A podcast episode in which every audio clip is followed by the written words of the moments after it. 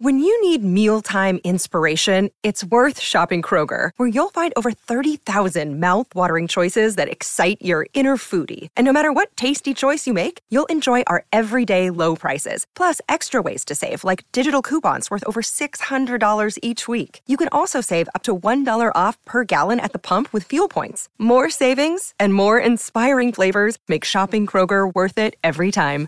Kroger, fresh for everyone. Fuel restrictions apply.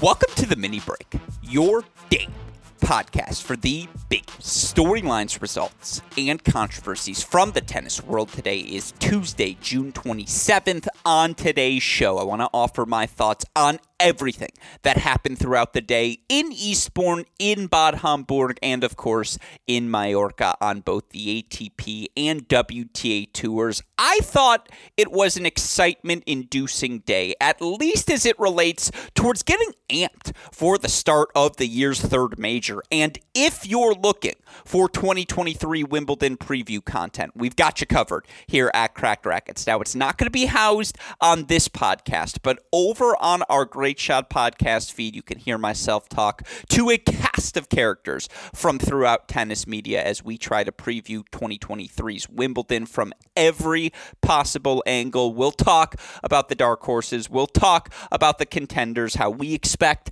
the Americans to perform, of course, once we have draws. We'll break them down as well. Again, all of that content available on our Great Shot podcast feed, which you can find wherever you listen to your podcasts or on our website, crackedracquets.com. Again, here on this show today, I want to focus on what is the final week of warm ups prior to the start of the 2023 Wimbledon. And as I alluded to earlier, why did I think it was an excitement inducing day? It's because even though we're less than a week out from the start of the year's third major, we still have a bunch of top players in the world competing, particularly on the WTA side in Eastbourne. And I'm well aware of the fact that Elena Rybakina has withdrawn from the event. Petra Kvitova now, after winning last week in Berlin, she withdraws from this week's event in Eastbourne. We also got Barbara Krejcikova, a finalist last week in Birmingham. She withdrew today from the event in Eastbourne.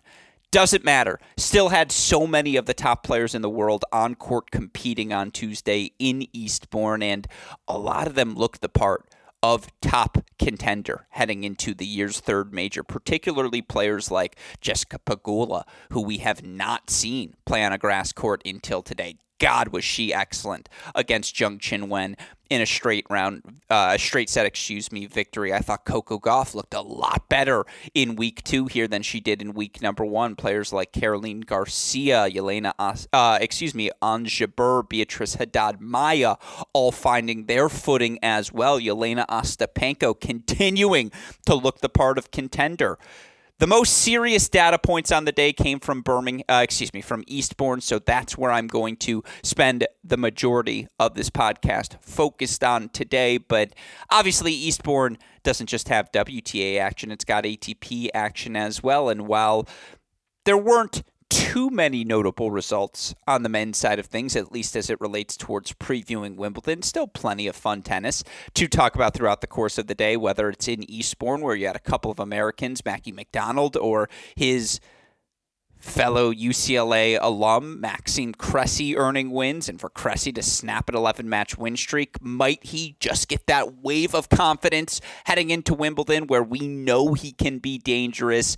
Talk about those two, talk about the other results on the day in Eastbourne, in Mallorca, the final tournament of Feliciano Lopez's career continues as he earns a first round win. You had number two seed Alejandro Davidovich Fokina knocked off by a lucky loser.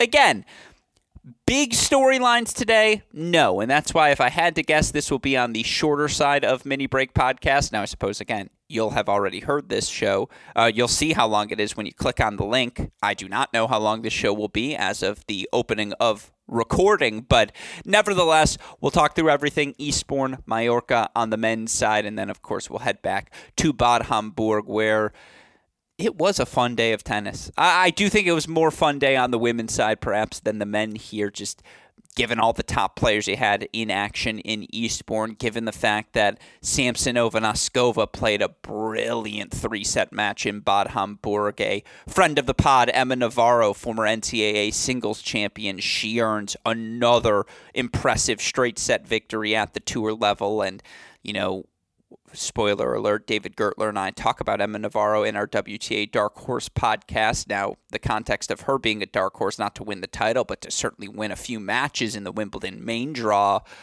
There were storylines. There are things still to be learned, things still to analyze, even though it's the week before the start of a major, and typically you can write those off on the calendar. And so, with that in mind, that is what I will plan on doing, offering you all the latest information on everything happening in the tennis world, as we always do here on this show. Of course, the reason we're able to do it is because of all of you who tune in day in, day out, and because of the support we get from our dear friends at Tennis Point tennis-point.com. The promo code is CR15 for all of the latest and greatest equipment at the best prices in the tennis world. Again, tennis-point.com. The promo code is CR15. All right, let's start in Eastbourne. Again, on the women's side of things. Ugh, what a fun day. Again, it's it's Tuesday, June 27th. We are less than a week out before the start of Wimbledon, and we had Pegula, Gauff, Garcia, Haddad Maia, Jabeur, Ostapenko. You could argue six of the top 12, 13 contenders heading into Wimbledon. Certainly six of the top 13 players in the world, and they were all in action on court here today. What a privilege it is to be a tennis fan, and let's just rapid fire through how all of them looked. I guess I'll go from in in descending scale of how impressed I was. So we'll start with the most impressive. JPEG, Jessica Pegula. Been a while since we'd seen her play a grass court match. Obviously, a full year since last year's Wimbledon. Been a while, though, since we'd seen her play a match. About a month overall since she had lost that third round match to Elise Mertens. A rare, dare I say, pre quarterfinal loss at a big event for Jessica Pegula. She took a month, reset, looked the part in her first round win today over Zheng Qinwen 6 3 6 4. Now, the first serve looked like she hadn't played a match in a month. She only made 49% of them, but didn't matter. When she landed her first serve, she was on top of every first strike. And, you know, her ability to redirect the ball down the line on a whim off of either forehand, backhand, ground stroke it's why she's so dangerous on this surface. She's not a Serena Williams Power Tennis Country Club player. It's not the overwhelming pace of a Rybakina, of a Sabalenka, even of a Zheng Wen that's so abundantly clear via the eye test. But it's how steady she is from the baseline. It's the relentless depth of her returns.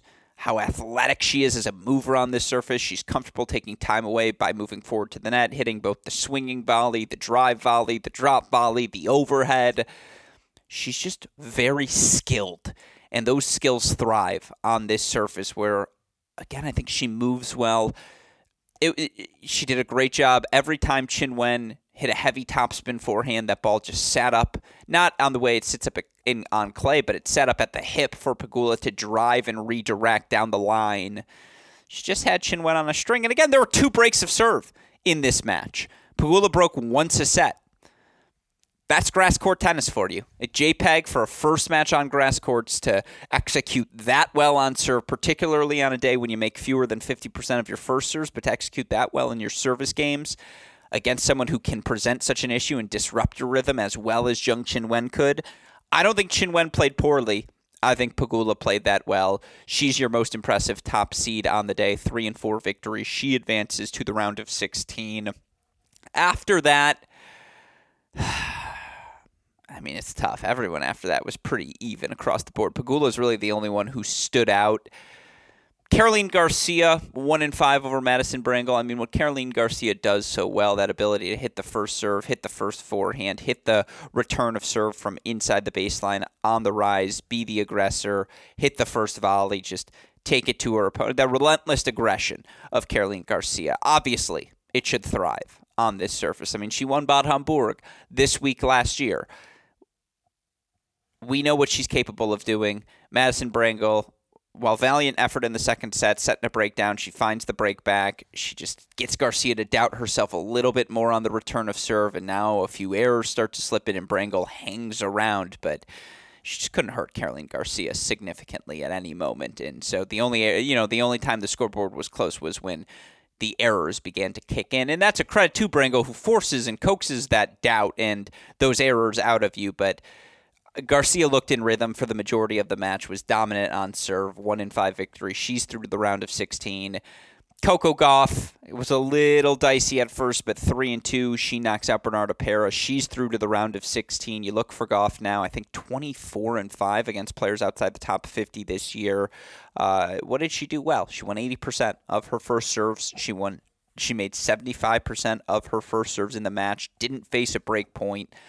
I continue to see renewed aggression from Coco. Not renewed aggression, but dare I say, newfound confidence in her first serve, first strike, get to the net, be the aggressor, use her speed to beat you to the spot moving forward mentality. She just does it a little bit more relentlessly now, and I think that is certainly going to help her maximize her success on this surface. So, I actually, I thought Gauff looked a little bit better than Caroline Garcia, truth be told, on the day. And I made a passionate argument with David Gertler, who joined me in our Women's Dark Horses podcast, for why I would not be surprised if Coco Gauff is in a quarterfinal, semifinal at Wimbledon. As her seed dictates, she should be in that conversation. Ons so much better than she was last week. Three and two over Jasmine Paolini. She was hitting the slices confidently again, but more than anything else, she was stepping into her backhand. The footwork was just so much better timed this week than it was last week. And guess what? It helps when you get a second match on a surface in a season. And look, Paolini made life a little tricky, but her backswings were just too big, and she didn't have time to do that against Ons Jabeur, who advances through in straight sets. Other winners on the day all aboard the Ostapenko Express, four and three, and I talk a lot about her in our French Open preview, so I'll save you all repeating myself. But she's not a dark horse; she's straight up a contender to win the title. Haddad Maia, 7 6 in the third over Bouzkova. Bouzkova was up 6 3 2 love. Haddad Maia then 4 2. From there, Bouzkova actually breaks back for 3 4, but Haddad Maia takes the final two games of the set. Third set was just a war. And look, Bouzkova made the semifinals of Wimbledon last year. Her ability to move on this surface and, again, play real tennis, you just don't see it from very many players. But, man, I mean, Haddad Maia's game should work on the surface really well. That lefty serve wide on the ad side, first forehand to the open court, her ability to drive the return of serve, her confidence and willingness to move forward, her size to beat you to the spot which is so valuable here on this surface. She's healthy. If she's fit, we saw what she could do at the French Open. Wouldn't shock me at all to see her do it again at Wimbledon. So I thought she, again, to get that first win under your belt, to do it 7 6 in the third over such a tough test in Bouzkova. Bouzkova played well, and she's back on the radar heading into Wimbledon, but too good from Haddad Maia. Your other winners on the day you had Wang Xiyu, uh, I believe, yes, six four six two over Rebecca Marino. Camilla Giorgi always has to be respected, just given her pedigree on this surface, particularly relative to the field. Three and four over Heather Watson. Then how about Petra Martic? Four and five over Katie Boulter. Uh, Petra Martic played a lot of grass court tennis. In theory, why wouldn't her slice backhand, that ability to move forward, work? But then you see the forehand backswing, and you're like, oh, yeah, that's, I suppose, targetable. Still, that's the action in Bad uh, in Eastbourne, and again, like listen to this round of 16 all these matchups madison keys if she can get things going obviously she beat Martincova yesterday. She's a very winnable match against wang xiyu. You know she and then you know that's round of 16 number one top half of the draw. Wang xiyu versus keys martic versus haddad maia Pegula versus Kami Osorio. Shout out to Kami. We talked about her yesterday. Four and four over Shelby Rogers. Coco Gauff versus jo- uh, Jodie Burrage. If that top half of the draw is Keys, Haddad Maia, Pegula, Gauff, you're playing for Wimbledon dark horse contender status at that point the rest of the way. And then bottom half of the draw, Ostapenko's a title contender in my mind. I've talked every day on this show this month about my fondness for Harriet Dart's grass court tennis. There's times when she looks like a discount, or dare I say, even at times on the surface, a better Belinda Bencic. Giorgi versus Jabeur in. Pliskova versus Kasatkina, contrast of styles in. I don't love Garcia Bogdan. That's probably the match you skip, but it's a lot of good names across the board. And still, Tennis Abstract doesn't know who to pick. Jabeur 19-7, Ostapenko 18-7, Gauff 15-2, you know, Keys 9.9. Uh, where's Pegula? Pegula's only 5%, Haddad Maia 7%, Garcia 8.5%, Pliskova 8% they're saying Eastbourne is the roadmap. Show us you can win a pick'em. Uh, it's anyone's sort of ball game event, and again, that's what we're looking for as prognosticators to for to be confident in our picks, in our predictions. Show me you have that level, uh, and I do think again Eastbourne this week provides a lot of top WTA players the opportunity to not just show us, but to prove to themselves, like, no, I'm comfortable. I'm playing my best. I'm ready to roll on this surface moving forward. That was the women's action in Eastbourne today on the men's side. Couple of upsets. Uh, Zhang Zhizhen, uh, the young, chi- uh, is he that young now? How old is Zhang Zhizhen? Zhang Zhizhen, 26 years old, is the man from China. I don't think that's that young anymore, all due respect. But he's up to a new career high, 54 in the live rankings. That's after he reaches the round of 16, 7 6 6 3 over Lorenzo Sonego. I mean, look, the 26 year old has had a really sneaky solid season. You look at what Zhang Zhizhen's been able to do 54 and 30 overall over his last 52 weeks. 17 and 18 overall this year doesn't look great on paper, but where are those matches happening?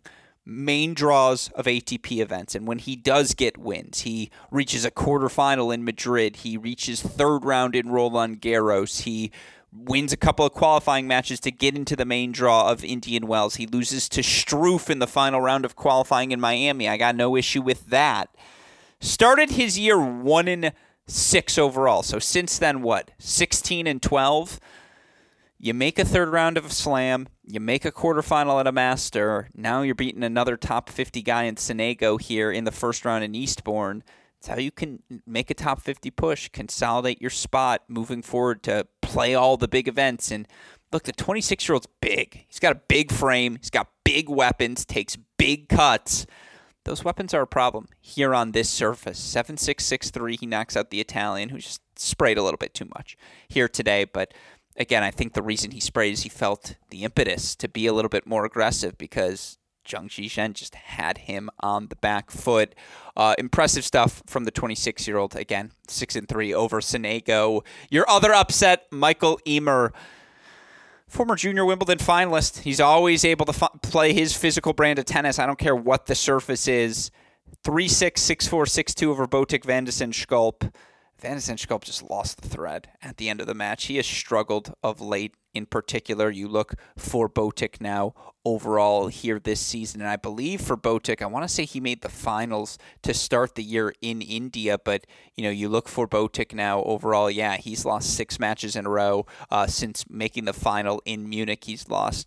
Uh, Rune in that final, then Karatsev first round, Yura first round, Tirante first round, Tiafoe first round in London, now Ymer first round in Eastbourne. A little bit of a struggle for the man, two days my senior. Um, you look for Mikael Ymer.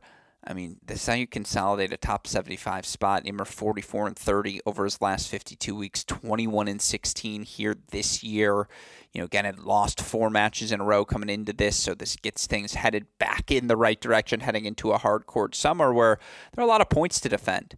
Uh, you look for him last summer, semifinals at the City Open, semifinals in Florence in October, you know, quarterfinals indoors in France in September there's a, a bunch of pockets of points for Ymer to defend coming up. And so, again, to consolidate his spot in the top 70, ensure he can get into all the events he wants to play throughout the rest of the year. He's done that with his first six months. So, for what it's worth, mission accomplished, and again, done so with a top 50 victory today over Van de Zandschulp. Your other winners, Liam Broady, 3 and 4 over Jan Choinski, who just really couldn't hurt the lefty, but nice win for Broady. Good win for Mackie McDonald, 3 3 over Cecchinato. This will never be his surface. And then Max Cressy, 11 consecutive losses, wins his first set in many, many months, uh, in a month, excuse me, 6 4 over Galan. serves for the match 6 4 5 4. Galan breaks him at love. What does Max Cressy do? He breaks right back. He serves out the match 6 4 7 5. You look for Cressy on the day. I mean, it was as advertised. Seven, uh, seven aces, 32 of 40 on the first serve. Only five double faults. And I say only five because he's a guy who it can sneak into double digits there real quick for the aggressive Cressy. Look, he, what, won Eastbourne last year. He beat Felix in Wimbledon last year. His aggressive game style is maximized on this surface. If he's confident, which he hasn't been in months, but now you get one win, very winnable match against Zhang Zhizhen in round number two. Yeah, uh, I'm not selling all my Cressy stock heading into Wimbledon because if he's ever going to have a big slam, you feel like that's the one where it really could click. Uh, Cressy's through to round number two you know, again, we we're gonna starting tomorrow get to see our top seeds in action. Taylor Fritz will take on Mackie McDonald round one. You just look at the round of 16s. Fritz McDonald, Broady Ymer, Cerundolo going to start his campaign against Husler. It's Cressy versus Zheng Zhizhen, Kecmanovic versus Vukic, Jarry versus Bure, Wolf versus Van Assche. That's the sneaky fun one. And then Tommy Paul versus Sebastian Baez. That's a lot of athleticism on the court in Eastbourne that's where things stand heading into the round of 16. Now, again, I, I don't think we learned too many valuable data points from the men's side of things in Eastbourne. I do think we got another data point or two on the women's side of things in Bad Homburg. And look, Emma Navarro is just the real deal. And I tweeted about this earlier, so apologies for repeating myself. But since turning pro last May, Emma Navarro is 61 and 25 overall. She's played 86 matches in 12 months. 61 and 25. She's won 71% of them. She made a 100K final on grass last week. It shouldn't be that shocking to see her beat Podoroska, to see her earn a 5 and 6 victory over an Alizé Cornet, and now, you know, make the second WTA uh, WTA level quarterfinal of her career, excuse me, and further consolidate her place in the top 60. You know, again, she just turned 22 years old. She only spent two years in college, won an NCAA singles title, was clearly, if not one, one of the two best players in college. Her in both of the seasons she played. And by the way, the only player who got to that level, Peyton Stearns, is also now top 75 in the world as well. And Look, the Emma Navarro forehand serve combination is just non negotiable. She has the uh, ability to get to her spots, to play her shots, regardless of what her opponent's doing. And you need weapons in today's tennis. She has them. She has that subtle confidence every college player who has success brings to the pro tour, which is just to say, you know what? I know how to win matches. I've won a lot of matches. And that's a skill you can't that just can't be faked. That you have to learn how to win. You have to know how to trust yourself. 4 5, 30 all. I got this. Emma Navarro has that underlying confidence because she's been the best in the world at something. She's been the best college tennis player in the world. And that doesn't mean she's the best tennis player in the world, but you can't fake the confidence you gain from that. I call it the Stevie Johnson effect, where with that backhand, should Steve Johnson have been a top 35 player in the world ever? I don't know if the answer to that question is yes does Steve Johnson have the gumptions? I mean, he has his serve, his forehand, which are, of course, exceptional weapons, but he also just has the guts. He has the brain. He has the the heart to be a top 35 player, and that matters. And I, I just think Navarro has those non quantifiable qualities in spades, and now she's got the physicality, the serve forehand to match as well. And so, five and six, as I talked about in our preview of the week, she knocks out Alizé Cornet that wasn't even your best match of the day. I mean, Ludmila Samsonova, 6'4, 6'7, 6'3. I said on yesterday's preview podcast, however close that match is, is a testament to how close Noskova is to being a consistent top 30 player because, God, are her weapons just real. They were firing. Not the longest rallies, but, ugh, some breathtaking winners. Samsonova's heating up. You know, again, Samsonova's got a ton of points to defend over the course of August onwards. One more month before things get start to get real serious for the Russian, and so good push for her just to get into another quarterfinal here. And you know, again, now she'll face the winner of Siniakova and Rodina. That's a very winnable match. Now all of a sudden you got a shot at a semifinal where you face the you know winner of uh, Navarro and Masarova. It's a real opportunity here for Samsonova to make a pre-defend my points push. Of course, the last result of the day, probably the most surprising. Look, Rebecca Masarova, 24 uh, years old in August she's got the size. Like she has the weapons and slowly but surely is putting all the pieces together and ugh, Masarova just blitzed Bianca Andreescu today. She made 73% of her first serve. She won 94% of her first serve points. Did Andreescu do much to put up a fight? No. But there wasn't much she could do. Like Masarova has my attention. She's tall. She moves well. The length of her ground strokes just is exceptional. The power she can produce, how well she uh, she absorbs and redirects because of her length.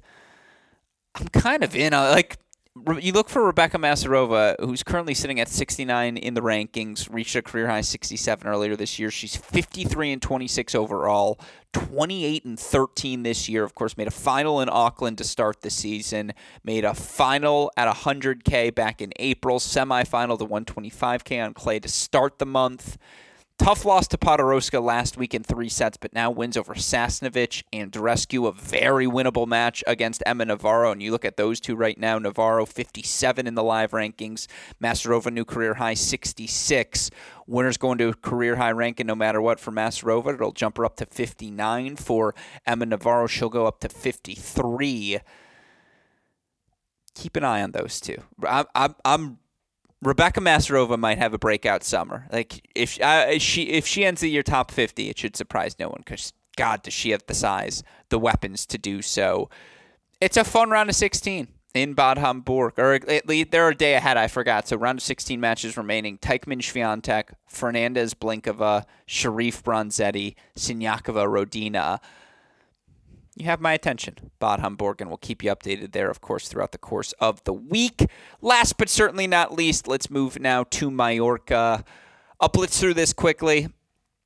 Alejandro Davidovich Fokina just didn't look comfortable. Pavel Kotov was taking it to him, and there are times when you watch Kotov play, it's very Karatsev-esque with the length of his forehand and just his ability to explode through the ball. Still, good win for the lucky loser, 2-6, 6-3, 6-4. He's into the quarterfinals here, and as such, he is now up to, let's see, where is Kotov up to? He's up to 104 in the live rankings, up 12 spots, 8 spots off his career high of 96.